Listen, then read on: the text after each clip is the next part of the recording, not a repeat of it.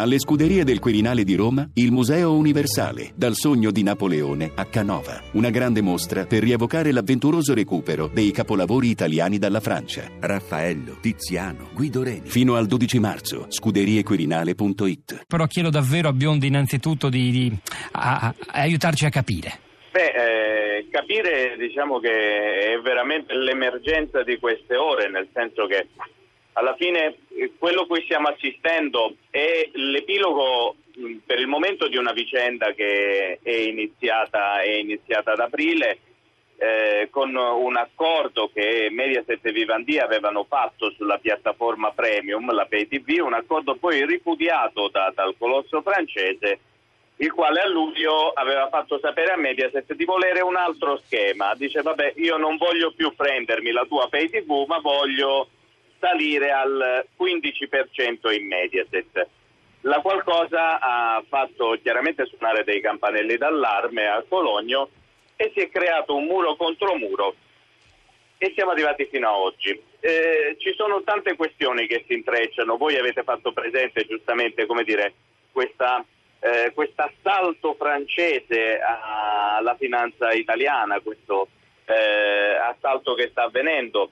Avete fatto presente un altro aspetto della vicenda, cioè la necessità di creare dei campioni dei contenuti che era quello, eh, era il progetto originario di Vivendi e di Mediaset. Vivendi, bisogna ricordarlo, è un'azienda da 10 miliardi e mezzo di ricavi, Mediaset ne fa 3,5. Ora che cosa succede? Eh, Mediaset ha eh, un mercato molto importante in Italia e in Spagna. Vivendi non è presente in Spagna. Vivendi ha una pay tv che si chiama Canal Plus, ma anche tante altre cose. Uh, Studio Canal, che è una produzione, ehm, ehm, una, una, società di produzione, uh, ha Universal Music, è diciamo un conglomerato forte nei contenuti. Che cosa ha fatto?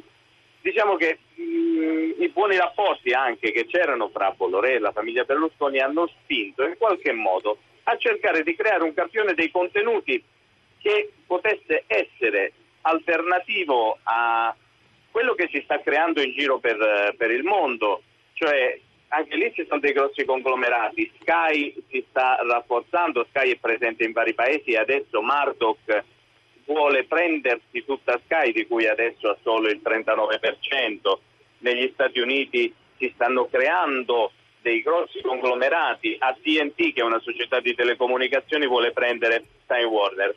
Ecco, qui entra in, in gioco il versante industriale. Il versante industriale perché questi contenuti alla fine devono andare su alcuni binari, sulle reti, sulle autostrade che si spera siano super veloci anche in Italia. E qui che viene fuori un po' l'intreccio possibile, che sarebbe stato possibile con vantaggio forse per tutti, eh, tra Vivendi, Mediaset e Telecom, di cui Vivendi è il primo azionista. 24,9% se non sbaglio. 24,9%.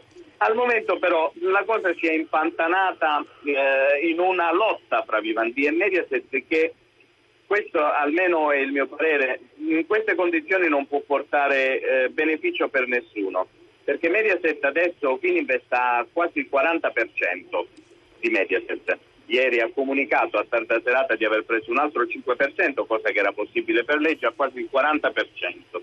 Eh, Vivendi potrà salire, potrà salire, va benissimo, però a questo punto che cosa succede? Succede che in queste condizioni non si può fare altro che scordarsi, a meno che tutto questo però non serva invece a raggiungere un accordo che sarebbe la cosa veramente auspicabile e per il futuro di Mediaset perché sicuramente come dire Vivendi ripeto ha una stazza e Mediaset ne ha un'altra eh, e per il futuro di Mediaset e per il futuro anche diciamo del sistema eh, televisivo, del sistema di comunicazione in Italia per dare all'Italia un ruolo di un certo livello in questo risico, in questa convergenza fra telecomunicazioni e media. Perché se non si arriva a questo rimarrà una lotta in cui i due finiranno per mh, darsele, ma probabilmente non raggiungeranno i loro, eh, i loro obiettivi. Quello di Vivendi di creare un campione dei contenuti transnazionale è quello di Mediaset di darsi una scala internazionale necessaria. Per capire un po' meglio e anche il, il, futuro, insomma, non è che ci interessi necessariamente molto, però insomma è una questione anche privata, eh, de, della famiglia Berlusconi, di coloro che hanno in mano oggi quasi il 40% come lei ha ricordato. L'alternativa sembra essere quella di raggiungere un accordo che lei auspica Biondi ed essere magari eh, proprietari di una quota minoritaria ma importante di un colosso globale, oppure invece mantenere il controllo, la quota più importante parte di un gruppo destinato però a rimanere come una, una barca piccola in un mondo, quello delle telecomunicazioni e della produzione di contenuti che si annuncia eh, tempestoso e chissà che destino dunque potrebbe avere quella piccola barca soltanto italiana se tutto dovesse sfumare. Beh, allora, quota minoritaria o maggioritaria, questo non so dirlo. Certo è, Vivanti in Telecom è il primo azionista anche con il 24%, e sicuramente vuole avere una voce di peso anche all'interno delle strategie di Mediaset. È chiaro che salendo al 20% delle quote come è presumibile che accada, insomma, perché se ha annunciato di voler prendere il 20% significa che fra opzioni e varie cose potrebbe essere lì, salire al 20% in qualche modo significa avere un impatto sulla vita della società, significa anche poter mettere i bastoni di traverso eh, con un'entrata in CDA quando se ne creeranno le, le, le, le occasioni, insomma.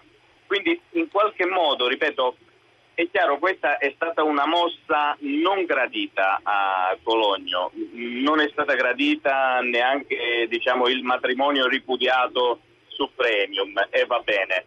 Eh, però a questo punto occorre eh, prendere atto di una realtà e sperare veramente che le parti inizino a pensare che una guerra fra di loro alla fine non porterà dei benefici, non porterà dei benefici a Mediaset ma neanche a Vivendi, quindi forse è necessario che anche da parte francese considerino questa cosa. Probabilmente però è anche vero che tutte queste mosse servono a portare il gruppo di Cologno a ragionare sebbene come dire, il gruppo di Cologno non abbia più avuto voglia di ragionare da luglio, da quando giustamente, questa aggiungo una considerazione personale, si sono trovati a vedersi ripudiato un accordo che invece era già stato scritto.